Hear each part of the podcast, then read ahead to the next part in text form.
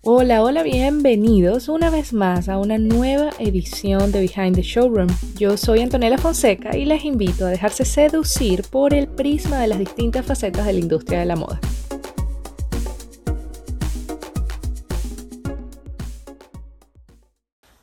Bueno, iniciamos el 2021 un año que viene marcado por los embates de la pandemia y en el cual vamos a ver cómo los innovadores y resilientes podrán resistir los efectos de la crisis iniciada en 2020. Eh, no voy a caer en mayores detalles de cómo la pandemia ha afectado a la industria de la moda, pero sabemos que movió absolutamente todos sus cimientos. Y este año esta industria tiene que buscar asociaciones y pactos que al profundizarse ayuden a la industria a mejorar no solo sus ganancias, sino también las formas en las que opera. El año pasado nos demostró que las cosas pueden cambiar en un abrir y cerrar de ojos, y aunque nadie está preparado para vaticinar los cambios tan vertiginosos que se pueden generar con una pandemia, sí se puede usar el pronóstico de una industria para aconsejar a sus integrantes. Por supuesto, este año nuevamente hago un resumen del reporte de State of Fashion 2021 elaborado por Business of Fashion y la compañía McKinsey. McKinsey Global y su Global Fashion Index muestran que las empresas van a anunciar una disminución aproximada del 90% en las ganancias de 2020, después de haber experimentado un ligero aumento del 4% en 2019. En este reporte se establecen dos escenarios de cara al 2021. El primero, al que llaman recuperación temprana, y el que es más optimista, prevé que la moda global verá una disminución de sus ventas de entre 0 y 5% en 2021 comparado con 2019. Importante, este reporte no está tomando en cuenta los resultados de 2020. 2020 es un año que quedará para los registros de la historia como un año atípico, un año lleno de muchas crisis, de mucha resiliencia, pero no se está tomando en cuenta para este reporte con respecto al tema de las ganancias. Esto,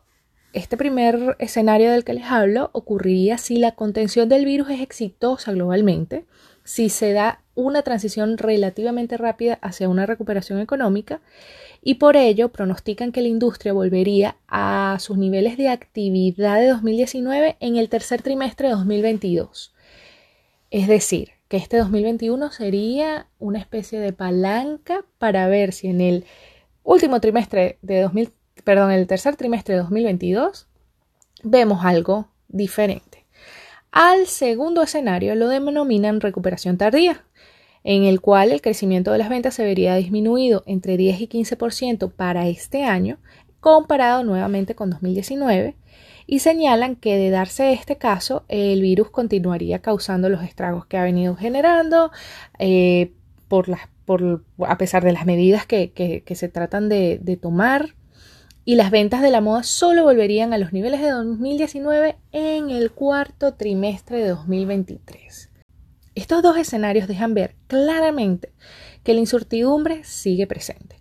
que por muy muy bueno que sea 2021, no vamos a ver el mismo nivel de actividad de 2019 hasta finales de 2022. Y si la cuestión no va muy bien, pues ya estamos hablando de 2023 y yo personalmente diría que 2024. Esto va para largas, así que hay que irse poniendo cómodo dentro de la incomodidad que va a generar o que generó y sigue generando el, el tema de la pandemia en la industria de la moda. En cualquiera de los casos, el reporte muestra que no será un año fácil y que cada minuto que pasa se están gestando cambios dentro de la industria. El reporte de State of Fashion 2021 está dividido en tres partes, economía global, turno del consumidor y fashion system. Si empezamos a desglosarlos, en economía global el reporte nos ubica en una nueva situación que vive la industria que es convivir con el virus y aprender a tomar decisiones informadas a partir de la información que tengo disponible y a un paso veloz para evitar mayores daños. En segundo lugar, está hacerle frente a la disminución de la demanda, un escenario en el cual las empresas deben aprovechar las nuevas oportunidades y redoblar su capacidad para superar las dificultades. En el apartado de turno al consumidor, se habla del sprint digital, ese que vivimos de primera mano en 2020, cuando la pandemia potenció la carrera por lo digital y por ello los protagonistas de la industria deben optimizar la experiencia en línea sin olvidarse del toque humano. Esto es un tema recurrente en los últimos reportes de, The State of Fashion, pero que este año por supuesto se hace aún más latente porque vimos la importancia del mercado online. En otro punto, el consumidor es más consciente a raíz de la crisis generada por la pandemia y actualmente es capaz de reconocer cómo muchos trabajadores de la moda han sufrido los embates de estar al final de la cadena en una industria tan avasallante. Por ello, estaremos viendo iniciativas de parte del consumidor en las que se exige un trato justo y respetuoso para sus trabajadores.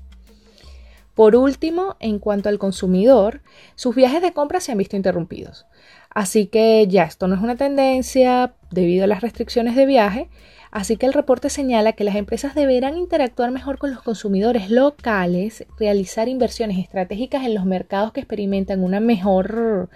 eh, recuperación, una recuperación más sólida y desbloquear, tienen que desbloquear nuevas oportunidades para mantener a los clientes comprando. Finalmente, en el apartado referido al Fashion System, el reporte señala que la pandemia dejó en evidencia que las empresas deben dejar la complejidad atrás y encontrar formas de aumentar la venta directa de sus productos full price para poder reducir los niveles de inventario que salieron de control durante la pandemia, adoptando un nuevo enfoque que se centre más en la demanda para su estrategia de surtido y reabastecimiento. En el mismo apartado de Fashion System, el reporte también apunta que habrá espacios para la inversión oportuna. Luego de que algunos actores se declararan en quiebra y otros se mantuvieran a flote gracias a los subsidios gubernamentales, el reporte señala que las fusiones y adquisiciones aumentarán a medida que las, eh, empresas maniobran para continuar en el mercado, desbloqueando nuevas oportunidades y por supuesto abriéndose a nuevas capacidades.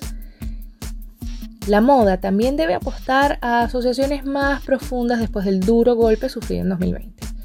cuando quedó al descubierto la vulnerabilidad de los socios de compras, la debilidad de los contratos y los riesgos que sufren los proveedores.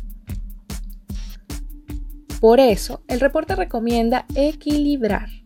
las cadenas de suministro y fortalecer las relaciones comerciales con asociaciones más profundas, asociaciones que de verdad muestren el, estado de responsabilidad y compromiso que puede haber entre dos empresas, entre un proveedor y una empresa que compra, entre ambos, entre dos proveedores que se pueden ayudar con cadenas de suministro o de, logística, por, por dar algunos ejemplos.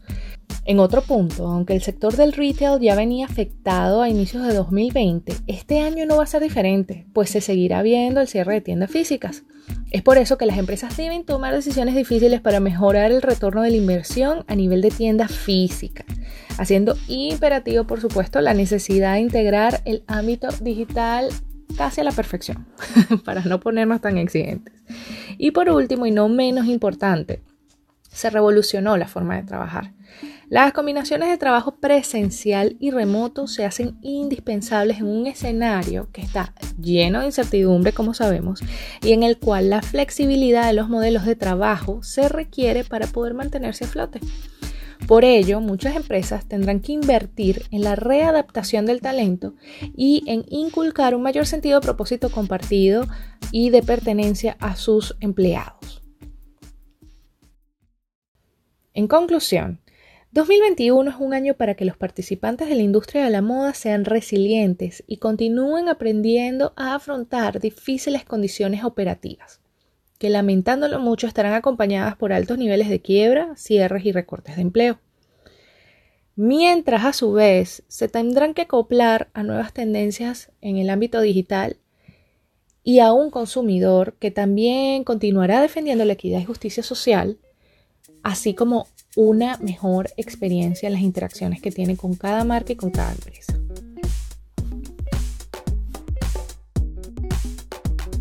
Es así como hemos llegado al final de nuestro primer episodio del año en Behind the Showroom. Les invito a seguirnos en nuestras redes sociales y dejarnos todos sus comentarios allí. Ya queremos leerlos y conectar con todos los que se apasionan por esta industria.